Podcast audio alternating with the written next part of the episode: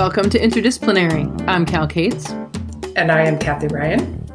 And this is Healwell's podcast about people who take care of people and all the places and perspectives that lift us up. We love science, we love meaningful dissent, and we love to support our fellow humans in making our world a place that is just, equitable, and loving beyond our own imagining. Today, you're stuck with me and Kathy. We're just going to be talking about the things. We're guestless, um, which is not the same as shiftless. Uh, we hope you'll agree. Uh, we are still running our uh, contest to leave us a review. If we read it on the show, you can cash in big time with a convo with me and Kathy, with a convo with Rebecca Sturgeon and Janet Penny, authors of the fanciest ever integrative oncology massage book. And, uh, or you could get a mug or a t shirt. You know, maybe you're not a people person. That's all right. Uh, but here we are. Just to clarify, that's a convo, not a condo. We're not correct. It is not a condo. Yeah, we're we're still not. We're our Patreon dollars are not coming in at quite that level yet. So, thanks for the clarification on that. Uh, make sure that you go and like us and share us and do all the things to tell the people that you love and respect that they should be listening to all the things that are happening here. And uh, before we dive in, um, here we are with. Um, a little pun. I'm just going to fold it right in because uh, I'm pretty excited that uh, we might go snorkeling this weekend. But uh, I'm not going to hold my breath. Please don't. Well, that's what that's exactly what snorkeling is for. So you don't have to hold your breath. That's yeah, that's what they say. Although snorkeling always freaked me out. Even like I was just always convinced there'd be like a swell or something that would come down into my snorkel, and then yeah. But you know, that's just me. I guess I, it's my it's a weird combination of like my my claustrophobia, my I don't know, all the little phobias sort of coming together in one place. But um you can see cool things when you put your face under the water, so, you know. Yeah, you got to risk it. Yeah, I, I, have to stay right at the top with my face in the water, and I can still see things. And that's true. That's true. You don't even have to really submerge. Exactly. but and and the scuba diving is not a thing that's going to happen for me. I'm okay to. It was never on my bucket list, and it's not going to get yeah. on there. Yeah, same here. Excellent. uh, so today we're gonna just uh, you know talk about the world and what's happening in it, and um, you know uh, share some perspective and uh, do a little Canada USA comparison about the state of things. And uh, it's hard to even know where to start. Say that again. Abysmal. Abysmal. Yes, indeed. Well, and I, I think it's another, I am sad to say it's another place where I think Americans tend to assume that Canada has it all figured out, just like we assume that you guys have like the best massage training ever. And, you know, that it's just, it is, as we joke, Shangri La up there. But um, when it comes to COVID, you have humans also, and they're behaving in the same way that humans in the US are behaving, which is not amazing. So, so true. I mean, you know, we do have a good massage therapy education and training program. It is good. It's a very good, solid foundation. But as I've said many times on on our podcast, um, it's a good, solid foundation from which to build. It's not the be all, end all. You know, there still is that um, important component of continued evolution over time Yes. And that's that's where I think that's one of the things in the profession that I think that is challenging for us in a number of ways. So because because our beginnings are different than say physiotherapists or nurses, so we're not in the university type of setting, and because oftentimes uh, our work environment is very different, other than than folks like Healwell, very few of us work in an institutional type of setting. And even though you're in an institutional type of setting, you may not have access to the same kind of educational opportunities provided by the employer that say maybe the nurses do that are working in hospital. So because we don't have that, I think that's one of those areas in our profession that we need to maybe spend some time thinking about how can we better support massage therapists over their uh, career lifespan um, in their you know improvement or evolution over time. Yeah, absolutely. Well, and it it feels like a place where you know one of the things that I want to explore a little bit today is is misinformation and how it is playing into um, our present world, but also how misinformation is not new.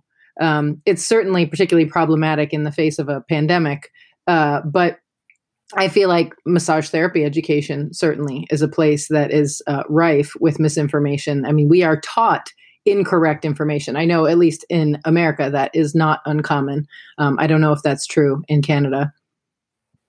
I th- you know, I think I think it is. I think there's a certain amount of that, and I don't think it's exclusive to massage therapy either. Uh, probably, if we no. look at every healthcare profession, we'll keep it tied to healthcare, but probably all, a lot of other professions too.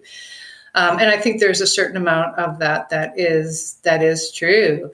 You know, I I saw things that were being taught, you know, 30 plus years ago when I went to massage therapy school, that just came along historically that really didn't have a lot of, let's say, validity, but someone somewhere, one of some instructor glommed onto it and then passed it on to their students, who passed it on to their students, who passed it on to their students, yeah, and pass it on to their students because it was a historical piece of information. Yeah, and it's the worst worst game of telephone in the end because yeah, it's yeah, you know the person exactly. who told it, the person who told it to you is someone that you trust and admire, and so you don't you're not interested in original sources. That person is your original source. Yes. Yeah.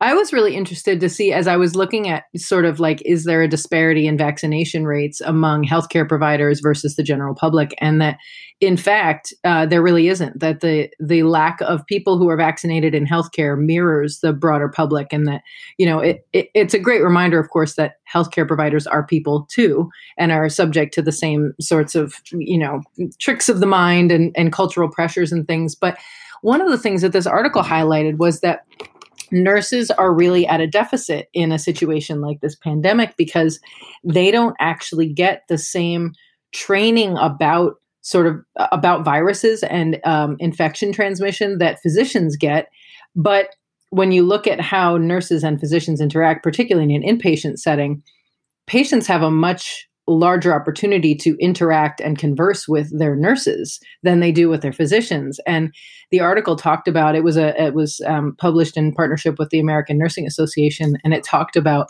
how nurses were really scrambling and kind of are still scrambling because they not only do they not have the basic knowledge of epidemiology, but there's also not been historically a real focus on how to read research and how to spot crappy research and how to you know look for the holes in the data that is being provided. So they're kind of just as susceptible as the rest of us to being like well i read it here or there and you know it sounded credible. Um, and then you know if your nurse tells you something you believe it right? And i think the same is true when we're talking about massage therapists that you know, when our clients ask us about things and we tell them and we seem authoritative, they're like, ah, oh, I've just received facts. Yeah. Oh. And off you go. Well, well, yeah. I, you know, it'd be interesting to know like a, a time value uh, per patient, you know, how, how much time a nurse spends with a patient over a course of a day versus how much time a physician spends with a patient over a course of a day you know and that's yeah. been and again we've touched on this before in the podcast as massage therapists we spend a concentrated amount of time with the people who come into yeah. our practice probably far more time on a regular basis than they might see their physician. So, for example, if, if someone's, let's say, relatively healthy, who's maybe got a low back issue going on, but otherwise quite healthy, they may yeah. see their physician once a year for like a yearly checkup or something like that. Right. But they, they might be seeing us on a monthly basis, you know, for an hour. So, our our position to be able to listen and gather information about that patient that might give insight into what's happening for them health wise. Yeah. Um, you know, I, have always said I think we are very underutilized. You know, and part of you know our, our name of our podcast, interdisciplinary. Um, yes. I think there's a great opportunity there for more information to be provided about that patient if there was better collaboration and communication happening amongst the disciplines. Yeah, absolutely. Well, and I was I was disheartened to see, though I can't say I was surprised that um, I happened upon this article uh, as I was looking at uh, disinformation and misinformation that um, a majority of the mis and disinformation on the internet and social media, at least in America, is created by which I guess I mean the internet is not if it's posted by American people, it's still seen by people all over the world. So, but that there's a group called that they call the the disinformation dozen and it is not they're not united but they are a group of people who many of whom are physicians or wellness people and they talk about how you know certainly these people are are out there to say like vaccines are bad doctors aren't telling you the truth like you know if you take your honey and lemon and ginger you'll be fine. Um, and and just have really kind of bought into the story that everything can be healed by what's available on the earth and that you know we have to stop sort of supporting the industrial medical machine which is another conversation and certainly there's some validity to the momentum of that and capitalism and medicine don't really belong together.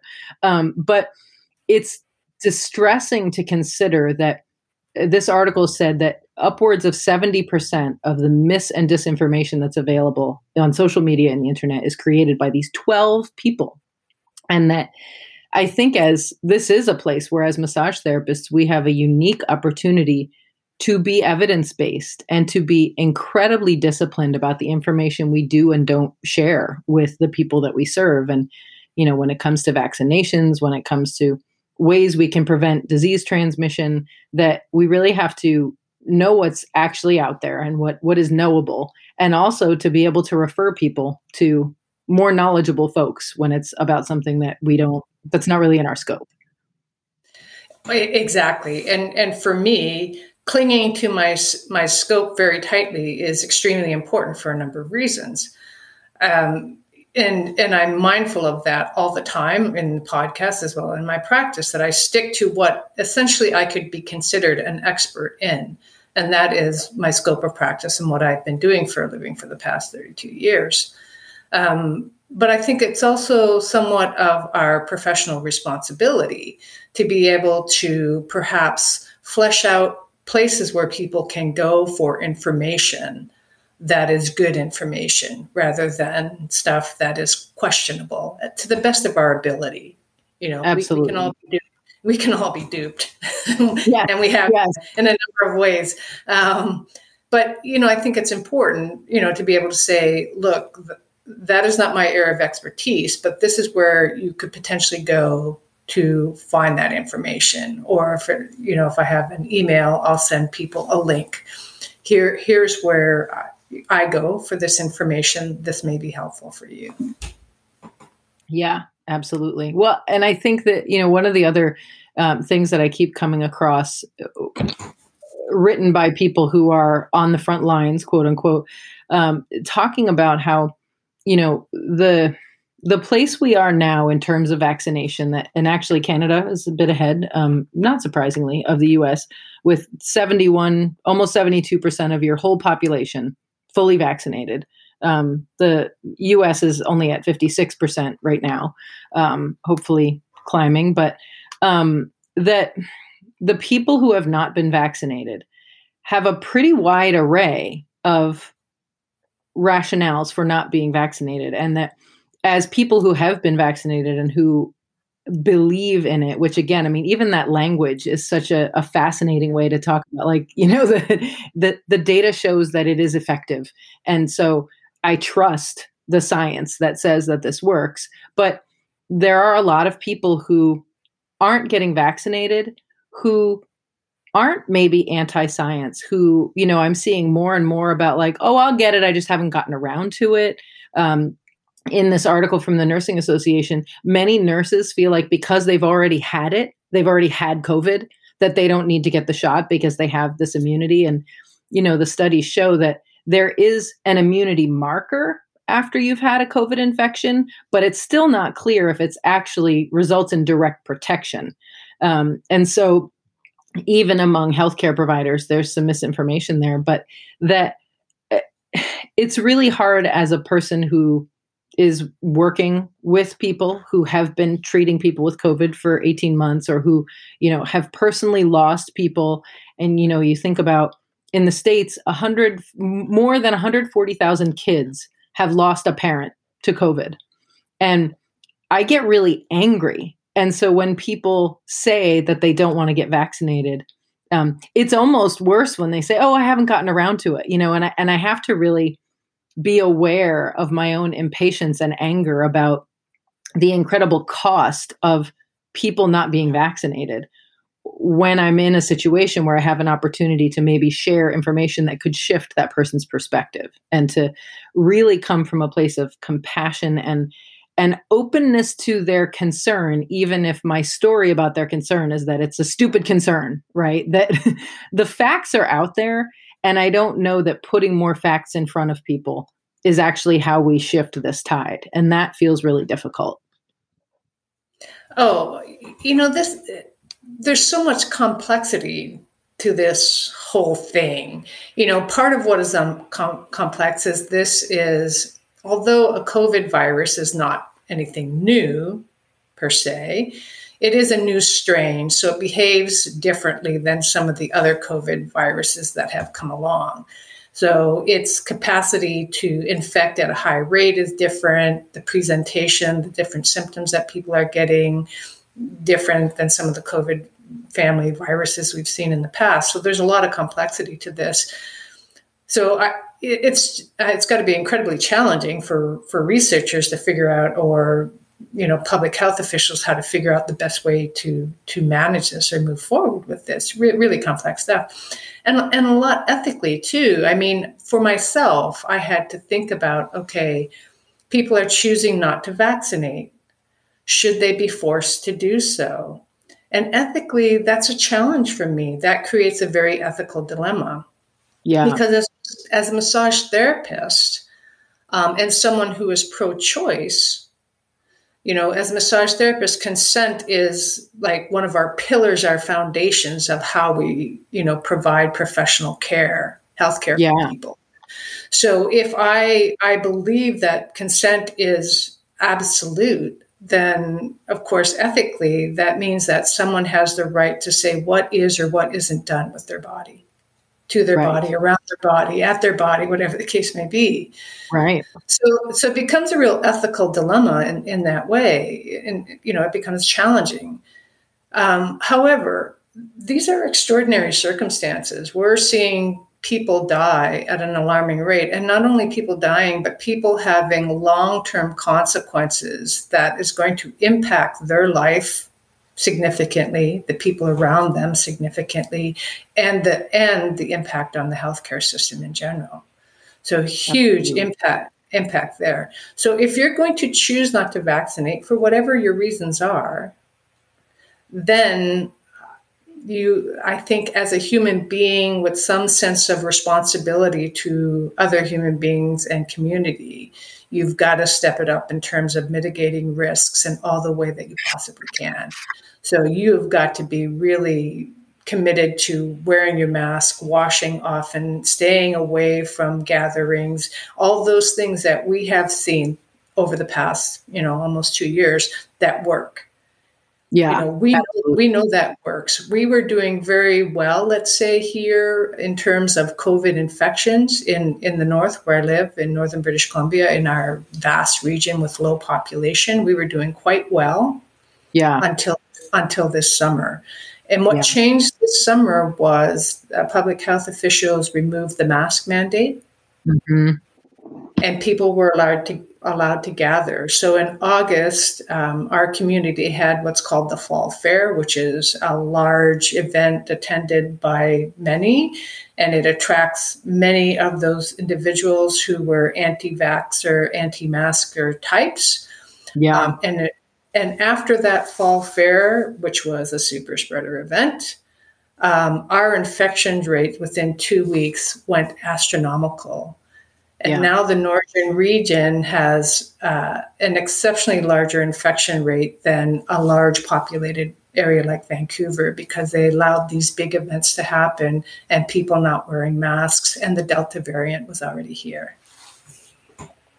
Yeah. And I, I, it's so interesting. I mean, I'm also seeing, you know, certainly when we first started talking about vaccine hesitancy in America, we had this sort of broad sense of well it's it's black americans and it's tuskegee and like it's this really simplistic understanding of oh they just don't want this this you know they don't want experimental blah blah. And you know that's really not the big demographic at this point of anti-vaxxers. And we we were talking um we talked with um, Gayle Diné Chacon about the Native American vaccination rate, and Native American communities still have the highest rate of vaccination in the U.S. And you know, looking at that, I mean, certainly a lot of things come into place, including sovereignty and that they are able to administer the vaccines, you know, in the way that works for their community with the support from the CDC and the federal government. Um, but that there is a philosophical thing about be a good relative they call it and like think about your your grandmother and your aunts and future generations. And and also this idea that we've already lost so much as a community. This is a very easy thing for us to do to ensure that we don't lose more. And it it does come back to whiteness in a lot of ways that we don't have a sense of actually having lost generations and culture and language in a way that because we haven't um, and that I, I, think that we have a really simplistic understanding of freedom um, and that here we are again with this idea of the binary where there is no binary. And that you know as you described our inability to be with nuance is is possibly the most responsible factor for the continued spread of covid that we just can't understand that actually information changes and that context has a lot to do with whether or not we're in a situation that is a high spreading situation or not. And one of the articles I was reading just a few days ago, and it, you know, again, talk about we can all be duped. I I think I have become so inured to people sort of not wanting to be vaccinated and sort of just wanting COVID to be over that I've been feeling like masking is the key. And if everybody would just mask, that will take care of it. And certainly it can't hurt. But in this article, um, this epidemiologist was saying vaccination is number one. Number two is actually ventilation. And if you're in an enclosed space, changing all of the air in the room five to six times an hour, physical distancing is actually number three. And then please remember to mask. And we're kind of i mean ventilation people don't even talk about ventilation anymore. Some people i think invested immediately and got the kind of systems they needed so that they don't have to talk about ventilation anymore because they're just doing it. But i think that we just we kind of ran out of steam in taking the necessary measures and and that our cloth masks as well um, we shouldn't be wearing those anymore. They were a stopgap. And there's an article or there's a study coming out of Bangladesh that um, has not been peer reviewed yet, but is still being sort of people are saying, look for this to come out. They washed a surgical mask 10 times and it still did a better job of filtering particles than a cloth mask. So, you know, we really do need to do the best thing possible. And as massage providers, there's all these conversations about should I require my clients to be vaccinated? Should I, you know, and then we go back to your question about the ethics of requiring people to you know engage in a healthcare intervention and and as a massage therapist ventilation and masking for you and your client that is how you show that you care about your own health and the health of your clients it's not a political issue it's not you know it's so regrettable that this whole thing has become so deeply political and sort of philosophical. And it really is not that difficult, but we've made it very difficult. And now it's hard to walk back from that. Oh, my. Yeah. Absolutely. So much in that, talking about Indigenous communities that have lost so much culture, language. So, certainly, you know, I saw here in Canada, there were indigenous communities that very quickly closed their community and said don't come here please stay out yes. you know we have we have elders who carry our language we have very few language speakers left we we need to protect these people in every way possible because yeah. if we don't we, we've lost yet another piece of what is valuable to us as human beings uh, yeah. we, we saw a similar kind of thing here in canada in that um, the east coast of Canada, the Maritimes, which is where I'm from originally, um, most people in Canada will say that you won't find friendlier Canadians than what you find in the Maritimes. We saw that at different times when, like at 9 11, where planes were landing in Gander, Newfoundland, and right. locals were showing up, taking people home, housing them, feeding them. That is so quintessentially uh, the east coast of Canada. It, it really yeah. is. And sounds biased coming from me. That's where I'm from. But because I'm from there, I yeah. see it expressed in so many ways. I've seen my family do things like that. There's just there is just this more community minded help each other out because of the early beginnings and what how they had to do that in order to survive when the original you know settlers came over in the 1600s, blah, blah, blah, if you read a bit about the Acadian history. Um, so we saw a much lower infection rate in the eastern part of Canada, and certainly certain governmental political decisions factored into that, but there was just much more of a we need to take care of each other. Whereas yes. in other parts of Canada, we weren't seeing that um, yeah. as, as, much. So again, we, you know, we do see that you know philosophical kind of thing come into play there for sure. And you're right we you know healthcare should not be for profit it should not be politicized it should not be religious assized if that's even a word. Those things should not factor into the care for human beings health but unfortunately they do. You know one of the in one of the interesting things I've seen here in our community is um, there have been uh, key community leaders, church leaders of the far, far, far right um, that have been, and this is by word of mouth, so please take it as such, that have told their parishioners to not get vaccinated for a variety of reasons.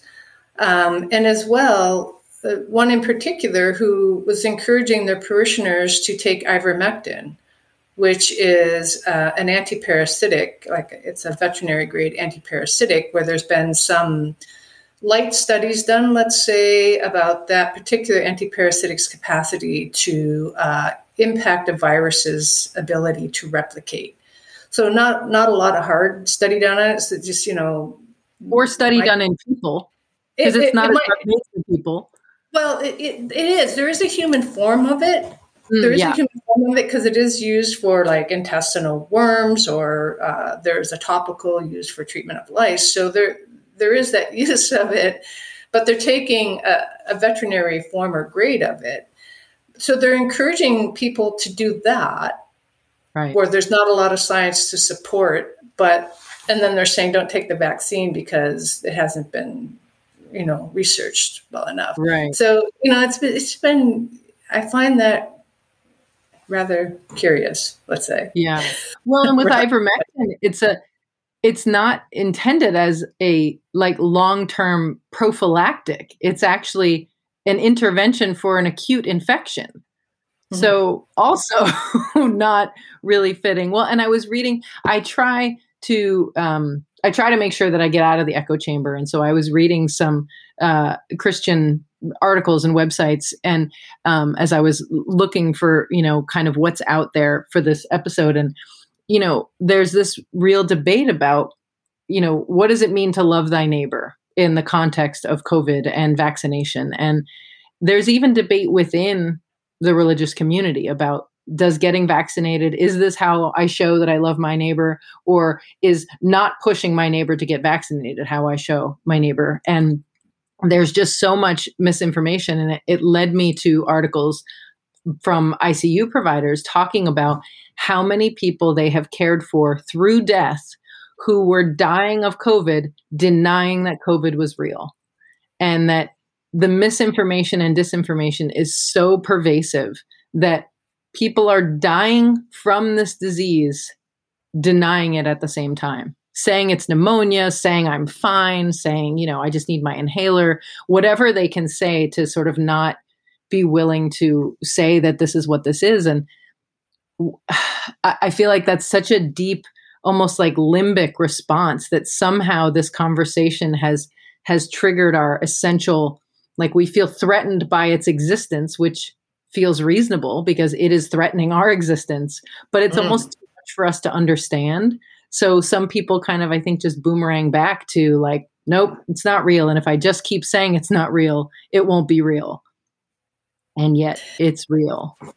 It, it's uh, all, all too real. And I think for for anyone who's had someone close to them that has contracted COVID or someone close to them that has contracted COVID and unfortunately was fatal or became a long hauler, I think one would think that it makes it more real for someone. But, yeah. interestingly, it's not always the case because I've heard of stories where someone lost a relative, like a close relative, but still refuses to get vaccinated.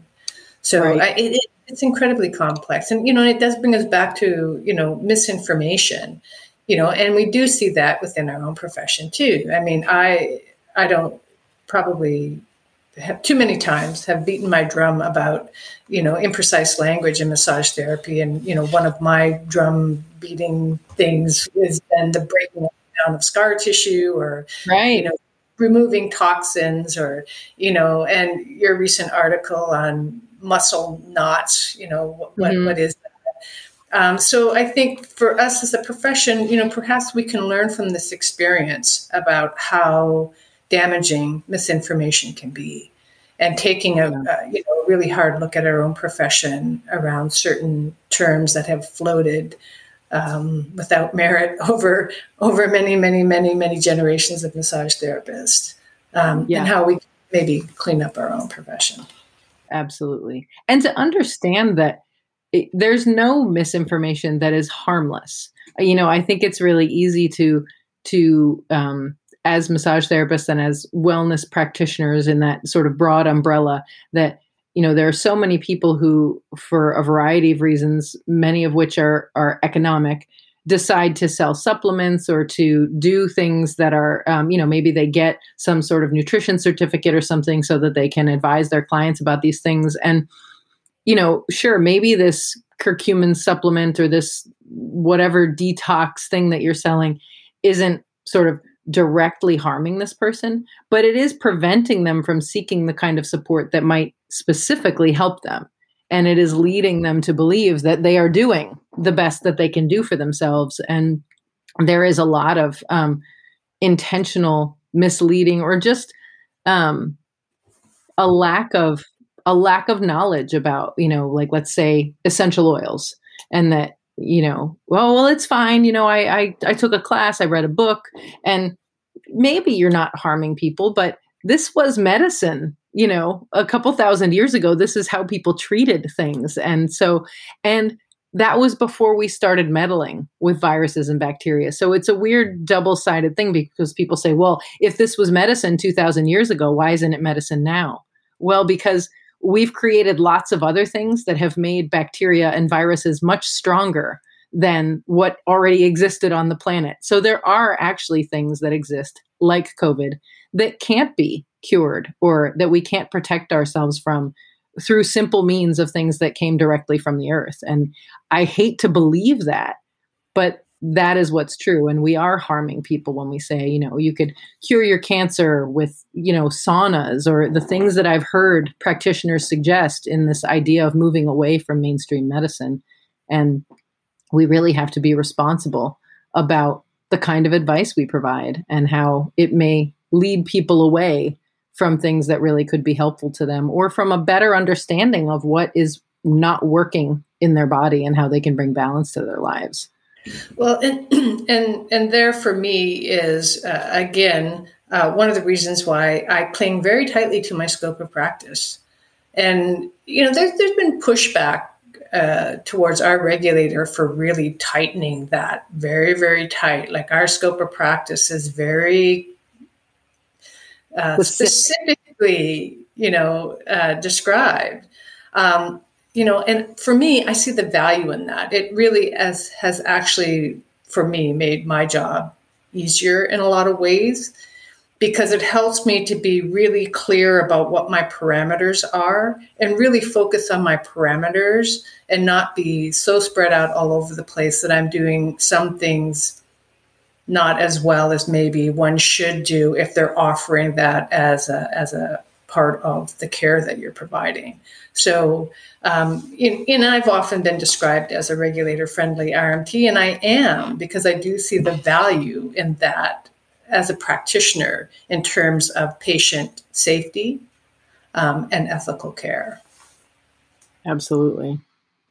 In terms of ethical care, I feel like you guys, um, well, Justin Trudeau, just um, on a much shorter timeline than Joe Biden, said that certain um, demographics of Canada have to be vaccinated, and there is obviously pushback, and there is a there's a push pull because there are people within healthcare who absolutely philosophically believe in and support a vaccination mandate, but they are challenged by the reality, which is that healthcare providers are choosing to get out of healthcare because they don't want to be vaccinated. And we're already stretched in providing care for the people who need care. And we want to limit the number of people who are going to need care by vaccinating the people who provide that care. But if we say you have to be vaccinated or you can't do this work, then we stretch an already stretched workforce. And it's it is a hard place to be. Uh, and uh, you know, as as we look at hospital capacity, certainly in the United States, you know, I think the assumption that people make is that, well, if I get sick, I'll just go to the hospital. Well, you hope that you can go to the hospital, but it might actually be that the hospital is full and can't take you. And so, you know, by not getting vaccinated, you are adding to the potential long term burden. In addition to um, one of the differences between Canada and the States is the way that your healthcare is provided. And one of the articles I read talked about in Canada, there is an increasing backlog of scheduled surgeries for interventions that would really improve quality of life for people living with chronic illness or even, you know, hip replacements and knee replacements and, and you know, cancer where, care. Exactly. And, and cancer care. Yeah. And and the so, you know, as we continue to drag this out by not becoming vaccinated, um, that we we are going to start to see these other long-term effects of people living with chronic and serious illness who haven't been able to get the kind of care that they need and you know understanding this broader picture of it makes sense to my science loving mind that if you are in a healthcare setting for work you should have to be vaccinated. And I come up against the same thing that you're talking about in terms of freedom and ethics and what can we require. And then we also have the very real factor of if people leave the profession because they don't want to be told what to do, then where does that leave us? And it leaves us with sick people who don't have anyone to care for them.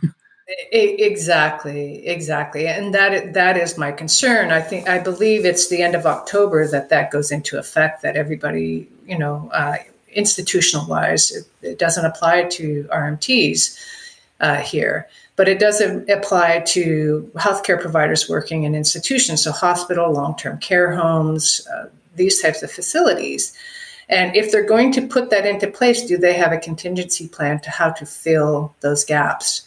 you know we've we've we're looking at areas that are like you say are already stretched to the maximum we know that long-term care homes notoriously are understaffed in the best of times you know and now we're taking taking this stance where well if at the end of the month if you are not vaccinated you are uh, you know suspended without pay until you vaccinate how many of those people are we going to lose without anybody to fill that position? That's my concern. That you yeah. take that hard line, you better be prepared to fill those gaps. And I don't know if there's a plan in place to yeah. fill the gaps. You know, we I, I see it here in our own community you know we we reached our capacity very quickly after that super spreader event very fast within a week or two. We were at capacity at our local hospital. So that meant people had to be uh, moved into larger communities, either two and a half hours west of us or four hours east of us, or flown down to Vancouver or Victoria. So not only are they in critical care and hospital with the battle of their life on their hands, they're many, many, many, many, many thousands of miles away from family who probably couldn't go in and see them anyway because they're in a COVID unit. But just that that additional stress of being so far from home, going through absolutely go through that. Yeah. So we're we're we're seeing that here, and we're and we are losing critical staff at our local hospital. Well, I already know of of one nurse in one of our specialty units who is leaving because they they are choosing not to vaccinate um, in right. in a specialty unit that was already understaffed. Well, and I think the financial impacts of the of the pandemic more broadly are making it impossible to have the conversation that we should have been having before the pandemic, which is that we don't have a nursing shortage. We have a shortage of willingness to pay nurses and other skilled nursing aides what they're worth. And so, correct, people don't want to risk their lives and be in a place that is clearly riddled with burnout and lack of support in this environment for the money that hospitals and facilities are willing to pay them. And now, because the pandemic continues to stretch on, hospitals and facilities are legitimately strapped for money. And the idea that you would pay more knowing that you're going to be swamped with people who maybe don't have insurance, don't have a way to pay for the care that you're providing for them. Um, I was reading in the um, the healthsystemtracker.org is one of the um, places where you can kind of see how hospitals are doing across the U.S. and um, they estimated that 287,000 quote preventable hospitalizations have taken place in the states since June. Um, and those are people who were not vaccinated, who were being treated for COVID. And each of those hospitalizations averages without a ventilator about $20,000 in terms of resources and human resources and equipment and care. And that is money that we could be paying to medical staff and that is further stretching the resources and so when we look at the broader impact of what i know is not a small choice for people to become vaccinated but if Absolutely. we could if we could model out how much money would be saved by people becoming vaccinated you know i don't know what the compelling data point is or heart point for people that will help them move to a place where they can understand that actually this vaccine has been in the works for, I mean, 50 years, really, but at least the last 10. It actually was not a fly by night intervention.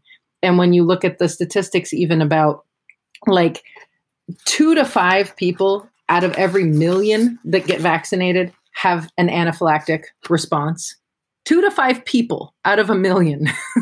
like when you look at the um, thrombosis with thrombocytopenia syndrome, that TTS that they talk about, very low, very lower numbers than other. I mean, there are more adverse events from people taking Tylenol than there are from getting this vaccine. But somehow there's this there's this mind virus that is preventing people from looking at this with the same type of lens that they look at other types of interventions. Absolutely. There, there is no pharm- pharmacological or surgical intervention that doesn't come with risks. Exactly. And, and, like, and like you say, taking a Tylenol for some people is extremely risky. Yeah. You know, with really extreme potential, you know, side effects. Um, so yeah, there's there's just so much incongruency. I think is what I'm seeing, and that was kind of my thing about the ivermectin. Take this, yeah. but don't, don't take that. There was it's, it's incongruent um, and I, that's what happens when people are enmeshed in their trauma and fear is, you know, and this is basic fight or flight, sympathetic nervous system, you know, functioning physiology Absolutely. is when we, when we are in distress or fear mode, uh, that level of our brain that services logical thinking cannot be accessed. Absolutely. So we have a completely distressed large number of population who can't even access that logical part of their thinking. Yeah. Uh, which is also being fueled by the disinformation that's out there. Um, so it's. Yeah, it's a tangle. Well, and it, we've done something in America that I don't know that you all will do in Canada, but uh, just recently, the American Boards of Pediatrics, Family Medicine, and Internal Medicine have um, come out and said that physicians who are reported as providing mis or disinformation about vaccination can lose their board certification. That, you know, really going back to the code of ethics of being board certified and that your responsibility is to care for public health and to provide factual information and um, they have received reports and and this is what made them come together and write this joint statement that said you know as a healthcare provider you are ethically bound to provide factual information to your patients about risk factors and benefits and um, you need to be adhering to that strictly particularly in the middle of a very clear public health crisis. And you know there is again sort of pushback about well i should be able to say what i believe. And it's like well not in your role as a doctor. Your job is to share the facts with your patients. And you know was where the the it gets muddy when we talk about sort of freedom of speech and all of these things that um, we we like to pride ourselves on. But again it's not binary. It's a very nuanced situation. No and that takes us you know this is one of the conversations that i've i've had with my dear friend pam fitch who i consider to be the queen of professionalism and ethics in massage Indeed. therapy here in canada. You know and it is our ethical duty uh, to be mindful of our own personal beliefs and how to separate that from professional conduct and professional care and you know sticking to the facts and sticking to our scope of practice is part of that. Absolutely. Yeah. And, and we are seeing somewhat of a similar thing here in canada. I am aware of one physician here in bc who was who had been spreading a lot of misinformation who uh, you know there was a, a, a disciplinary um, stance taken. I don't know that this person will actually lose their license to practice, but I do know that the College of Physicians and Surgeons um, have um, slapped a hand, let's say. I don't know how far that's going to go, though. Yeah. Well, yeah. And I, I think, I mean, this is the problem it's almost like you know when you're when you're raising kids like punishment isn't exactly the way to get people to do what you want them to do um, but convincing them that it's advantageous for them to um, do a thing that if you if you are on the pro vaccine side it, it, feels logical. It feels easy. It feels simple. And it, and i think that that really prevents us from being able to move into the headspace and the heart space of people who are unwilling. You know i do think there is a contingent of people who like legit haven't gotten around to it or just haven't thought about it which is also mind blowing but the people who really are resistant it is very hard for me to understand that. And, you know, we're talking so much now in healthcare about the importance of understanding our biases, but we're talking about in terms of race. And it's just as important in this conversation and noticing what information you're willing to allow in and how resistant we are to let in information that that shifts our worldview or just pulls what we believe into question. And that's you know we got to roll into the nuance again and really become comfortable with oh yeah i, I don't want to believe that but the evidence is really pointing in this direction. And so what does that mean about who i am and, and what my world looks like and am i willing to change that? Yes and it takes us right into that you know uh, I, what i think is a very important piece of being a professional a healthcare professional and that is the capacity for self-reflection and to, yeah. to, to, really question, you know, our own um, motives around, again, our own biases, our, you know, our own personal belief system. Yes, as a human being, I have every right to have my own personal belief system. Um, but I need to be very clear about where that potentially uh, could have an adverse impact on the person that comes into my practice to receive care and Absolutely. And how to check that so that I can be the consummate professional when that person comes into my space. Yeah.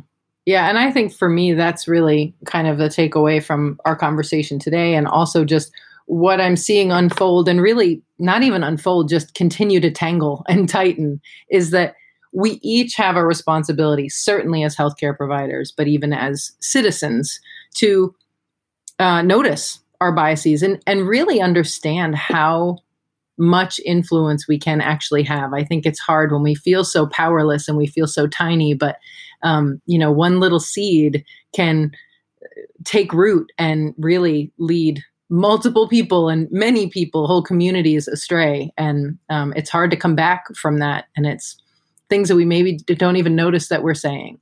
Well, and, and that's such an important point, Cal. And again, this is another area of conversation uh, that Pam and I often dive into is the whole professional identity thing.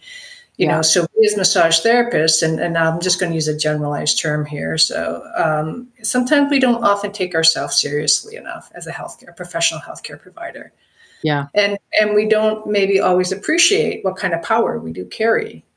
Yeah. In in the treatment space. And I think that is I think that's one of the areas of big deficit in our profession and that yeah. we don't we don't really get much training in professional identity as part of our our our process.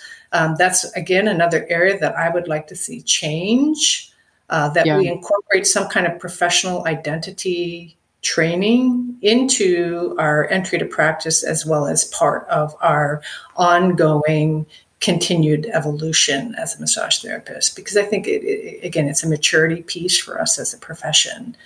Um, the upside of perhaps covid has been is that it has really shone a bright light on some you know, as a society, uh, um, as healthcare providers, where where the big problems have been, yeah. and have just been sloughed under the rug or pushed to the side, and now we've hit this critical juncture where you know what, we we, we got to make some changes, folks.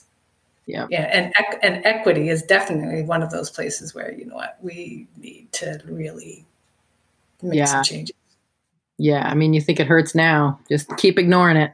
Yeah, exactly. that snowball um, just gets bigger and bigger. It does indeed. Well, friend, any uh, any parting bits of wisdom? Be kind. Yeah. Pay attention. Pay attention. Be kind. You know, let's we we we've got to take a perspective of taking care of each other. Absolutely. Take care of each other.